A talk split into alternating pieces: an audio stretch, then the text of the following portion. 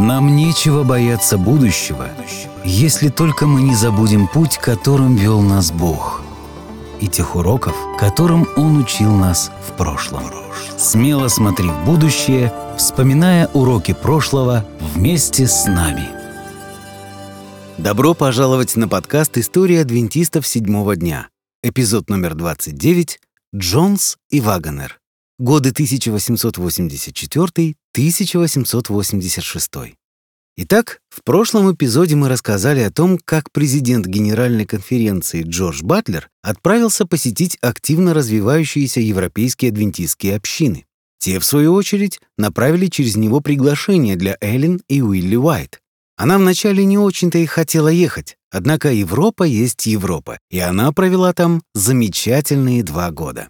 Мы также говорили об очередном возвращении Дадли Кенрайта к служению.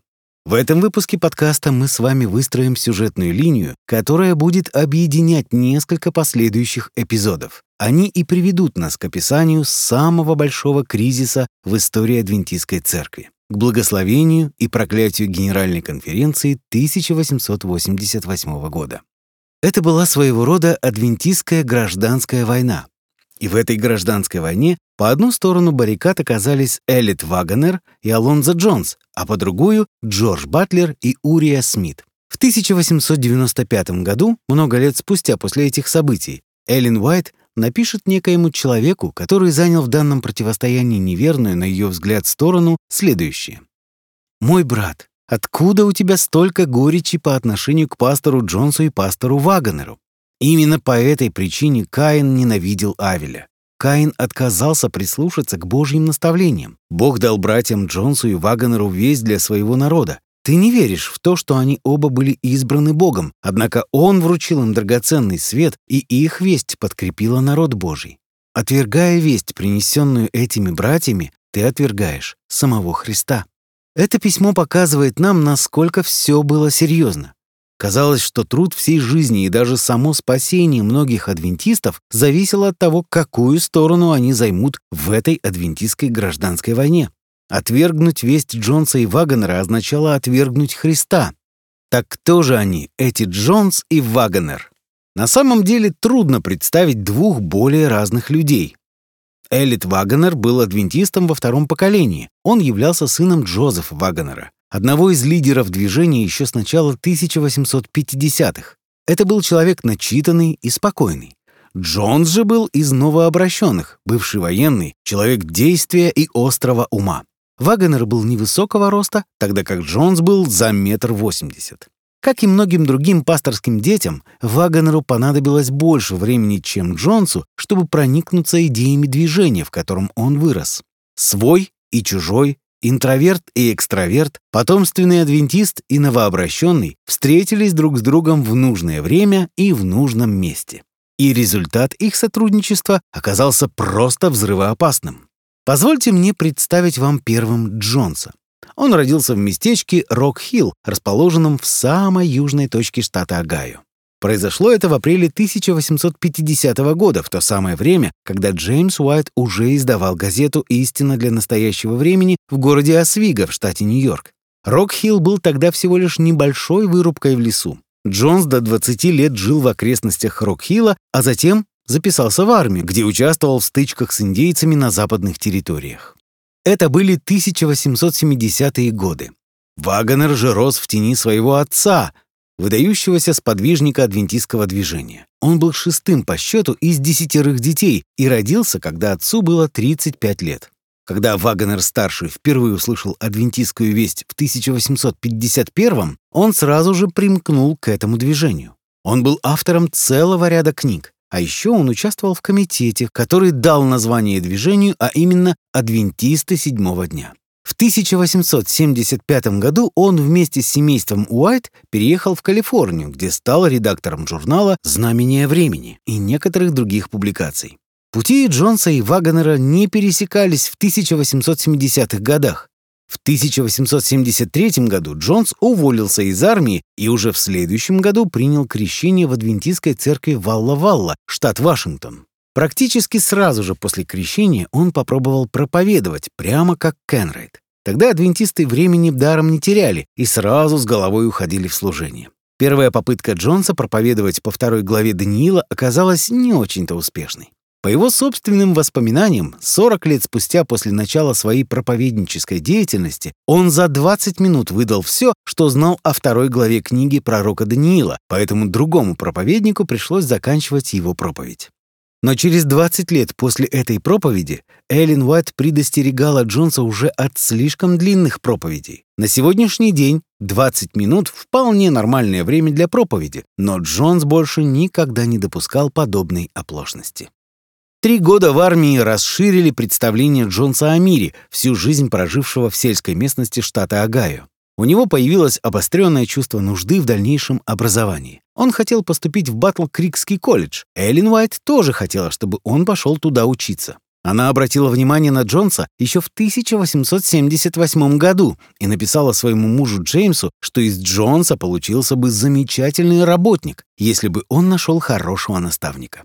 Айзек Ван Хорн, который крестил Джонса, по мнению Эллен, не очень-то подходил для этой роли. Эллен сожалела, что Вагонера-старшего, вернувшегося к тому времени на восточное побережье, не было рядом. Джонсу не оставалось ничего другого, как учиться у Айзека Ван Хорна, который к тому же был его свояком, вследствие того, что Джонс женился на родной сестре жены Ван Хорна. На рубеже 1870-х и 80-х годов северо-запад Америки был последним и самым удаленным адвентистским полем. Лишь в 1889 году эта территория официально становится штатом Вашингтон и присоединяется к Союзу американских штатов. Джеймс Уайт, похоже, не хотел отпускать от себя этого перспективного молодого человека, и даже после его смерти церковь всеми силами пыталась удержать Джонса на западных территориях. В 1877 году Джонс впервые выразил желание поехать учиться в Батл-Крикский колледж, но ему посоветовали продолжать служение на северо-западе. В это же самое время Элит Вагонер, получивший свое образование в Батл-Крикском колледже, подружился с Уилли Уайтом и готовился к выпуску из Бруклинской медицинской школы в Нью-Йорке. Молодой Вагонер не прозябал в отдаленных районах страны, не так ли? Есть все-таки преимущество быть сыном видного деятеля. Для Вагонера-младшего самым неприятным был год, проведенный в Айове.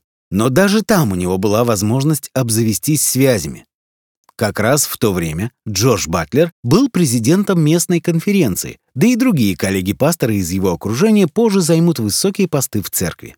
Джонс понимал, что для того, чтобы выбраться из Вашингтона, ему необходимо будет хорошо зарекомендовать себя здесь. Он умолял Эллен приехать и поддержать его служение, надеясь, что ее присутствие поспособствует росту его общины. Он знал, как работает церковная система. Если в Генеральной конференции заметит рост его церкви и то, как усердно он трудится, у него появится возможность выбраться отсюда. Джонс и правда старался изо всех сил. Он работал на нескольких работах, чтобы оплатить стройматериалы для первого адвентистского молитвенного дома в его регионе, который он и построил собственными руками. Позже он убедил местных жителей неадвентистов пожертвовать средства на покупку церковного колокола. Подобного рода дела ожидались от адвентистских служителей. Проблема заключалась в том, что сложно быть замеченным, работая на задворках. Тогда Джонс, как настоящий адвентист, начал публиковаться. Он стал писать статьи для ревью и, кроме того, стал писать Вилли, рассказывая ему о своих достижениях и периодически намекая ему, что было бы здорово, если бы его перевели в другое место с легкой руки его влиятельной матушки. Походатайствовал ли Вилли о Джонсе или нет, мы не знаем. Но в конце концов, в 1884 году Джонс вырвался из Вашингтона. Однако он не был переведен в Батл-Крик. Его отправили в Северную Калифорнию, которая для адвентистов по значимости была на втором месте. Однако вместо того, чтобы стать студентом Хилдбургского колледжа, он был назначен туда преподавателем. Первая статья Джонса попала на передовицу газеты «Ревью». Итак, он появляется на арене адвентистских событий, уже имея за плечами десятилетний пасторский опыт, хорошее понимание адвентистского богословия и боевой дух. На протяжении всей своей жизни ему пришлось бороться против инициативы разных христианских групп провозгласить Америку христианской нацией, а затем принять закон об обязательном соблюдении воскресного дня. В 1880-х и 90-х такая угроза реально существовала, сколь странно или не странно это звучит для нас сегодня. Поэтому в своих первых статьях Джонс не касался тем о Божьей любви или необходимости прощения. Его темы не были из разряда нейтральных, как, например, почему адвентисты должны соблюдать субботу. Приближалась политическая буря, и Джонс заявил о своей позиции по вопросу, который окажется очень актуальным в адвентистском мире.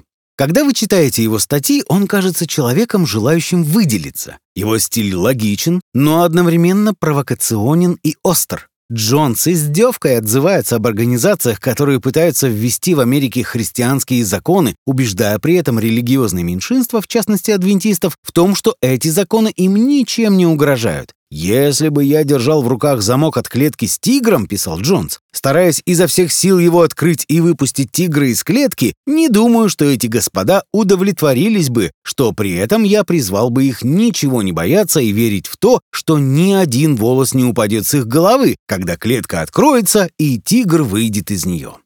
Подобные риторические перлы изобретались для того, чтобы легко запоминаться. Они вызывали отклик. Джонс упрекал подобные инициативы различных христианских организаций в попытках переплюнуть иезуитов, имея в виду католический орден, возглавивший борьбу с реформацией. Было очевидно, что Джонс мастерски владел языком. Учеба тоже давалась ему легко. Он цитировал Гиббонса и Мильтона и время от времени использовал иностранные слова. В самых ранних его публикациях мы можем ясно увидеть, в каком направлении собирался двигаться Джонс по жизни. Он был склонен чрезвычайно вдохновляться, что было хорошо, когда в голове у него были правильные идеи, и плохо, когда они были неправильными. Он был блестящим писателем с невероятной способностью убеждать и вдохновлять. Читатели ревью были в восторге от его риторики, когда он выступал против тех политических организаций, для которых он использовал иллюстрацию с тигром. Но он также мог быть достаточно резок и со своими единоверцами, что многим не нравилось. Джонс был человеком волевым, уверенным в себе и умел ладить с людьми. Поначалу Джонс довольно успешно обуздывал резкие черты своего характера, так как ему нужно было расположение церкви. И он хорошо знал, как заслужить это расположение. Именно статьи Джонса впечатлили Вагонера-старшего, и вскоре оба, и Алонзо Джонс, и Вагонер-младший, работали вместе в Тихоокеанском издательстве в Калифорнии. Молодой Вагонер и Джонс быстро подружились. Так возникли условия для исторического конфликта внутри церкви между Востоком и Западом, увенчавшимися событиями 1888 года. Безусловно, Данная гражданская война не подразумевала рукопашных боев. Просто череда событий создала настоящую бурю. Самой большой угрозой в 1880-х были законы о воскресном дне. Эти воскресные законы, издаваемые администрациями разных городов и штатов, требовали как минимум закрытия предприятий по воскресеньям. В начале и середине XIX столетия большинство таких инициатив просто игнорировались, но в конце 1870-х различные группы пытались лоббировать более строгие законы, исполнение которых контролировалось бы государственными структурами. Двигателем этих процессов была так называемая Национальная ассоциация реформ. Звучит неплохо, правда? Национальная ассоциация реформ являлась, по сути, объединением христиан, ратовавших за отмену рабства, за реформы против пьянства, которые желали остановить моральное разложение американского общества. Во всем этом адвентисты на 100% разделяли их взгляды. Но одним из важных пунктов восстановления морального облика американского общества они видели принятие конституционной поправки, которая провозглашала бы Америку христианской нацией. Они постоянно лоббировали эту инициативу и заодно с ней принятие воскресных законов. Если предприятия будут закрыты по воскресеньям, людям будет проще посещать церковь. Один из сподвижников этого движения написал следующее. «Соблюдение дня покоя, имеется в виду воскресенье, является залогом благополучия или падения как христианства, так и страны в целом. Так что вы можете представить, какое давление оказывали эти люди на Конгресс и на законодательные структуры штатов. Вы можете спросить, может ли подобный закон быть легитимным? Не является ли это навязыванием христианства всем и каждому? Именно в этом и заключался основной аргумент предпринимателей из Калифорнии, оспорившему данный закон через Калифорнийский Верховный суд. Сторонники этого закона отрицали его религиозную подоплеку, ведь согласно этой поправке никто не заставлял бы вас идти в церковь. Если городская общественность или администрация штата принимала такой закон, это означало бы, что воля народа была в том, чтобы не работать все семь дней в неделю. Слово «выходные дни» отсутствовало в словаре вплоть до 1879 года. В те времена это была абсолютно новая идея. Что плохого в том, если закон потребует наличия выходного дня? Подобная защита воскресных законов до сих пор была непобедимой. Верховный суд Соединенных Штатов постановил в 1961 году, что воскресный закон не содержит никаких религиозных предпосылок и что целью закона является здоровье, безопасность, отдых и общее благополучие граждан. Одной из целей данного закона было стремление побудить отцов проводить больше времени со своими семьями. Это только к лучшему, если по воскресеньям будут закрыты даже бары. Эти законодательные инициативы серьезно беспокоили адвентистов, так как, согласно адвентистской пророческой интерпретации, национальный воскресный закон будет ключевым моментом в грядущих бедствиях, предваряющих второе пришествие Иисуса Христа. Разве 13 глава книги Откровения не предвещает серьезных гонений перед самым возвращением Христа? И тот факт, что такого рода законы то и дело инициировались в обществе, являлся еще одним признаком приближающегося конца. Представьте себя на их месте. Представьте, что вы искренне верили на протяжении 30-40 лет, что придет день, когда будет принят воскресный закон, на основании которого начнутся преследования адвентистов и других верных Богу людей перед вторым пришествием. И вот вы открываете очередной выпуск ревью в 1882 году и находите в нем заметку о том, что Уилли Уайт был арестован в городе Окленд за работу издательства Pacific Press в воскресенье. Внезапно такая новость вызывает у вас ощущение, что происходит что-то очень важное и серьезное. Мы не знаем всех деталей этого дела, но, судя по всему, Вилли был освобожден из-под ареста. Тот конкретный закон о воскресном дне адвентисты проигнорировали, и это привело к тому, что на следующих выборах они стали активно поддерживать демократов, так как те обещали упразднить данный закон, что они и сделали в 1883 году. Однако адвентисты не применули заметить, что Верховный суд признал этот закон конституционным. Однако на этом прецедент не был исчерпан. В конце концов, вполне может случиться, что будут арестованы несколько сотен адвентистов, нарушивших эти законы, и кому-то из них придется в кандалах отправиться на каторжные работы. Вот такая опасность извне нависала над церковью в 1880-х. А в 1888 году воскресные законы достигнут пика, когда один из американских сенаторов впервые внесет предложение о воскресном законе для всей страны. Еще большую серьезность данному событию придало то обстоятельство, что кардинал Римско-католической церкви Джеймс Гиббонс подписал петицию с более чем 14 миллионами подписей в поддержку данного закона. Конечно же, сделав соответствующие математические подсчеты, Вагонер понял, что кардинал Гиббонс представляет собой все 7 миллионов американских католиков. И для адвентистов все стало предельно ясно. Католики и протестанты объединились в попытке продвинуть воскресный закон, который представляет угрозу для адвентистов, как и предсказывали библейские пророчества. Да и внутренние проблемы церкви нарастали как снежный ком. Начиная от Дадли Кенрайта, выдающегося церковного деятеля, окончательно отступившего от веры в 1887 году, и заканчивая вопросами, поднимаемыми Джонсом и Вагонером. Две вскрытые ими проблемы глубоко потрясли руководство церкви. Оба вопроса были из сферы богословия, один из Ветхого Завета, другой из Нового. Вопрос из области Ветхого Завета касался десяти рогов четвертого зверя из седьмой главы книги пророка Даниила.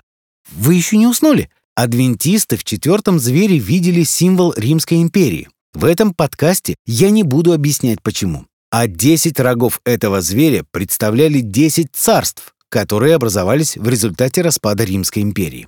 Во время Генеральной конференции 1884 года Элиту Джонсу было поручено исследовать историю этих десяти племен, чтобы данная богословская интерпретация могла покоиться на твердом историческом основании. Урия Смит также одобрил данный проект. Однако не забывайте, что Урия Смит написал комментарии на книги Даниила и Откровения.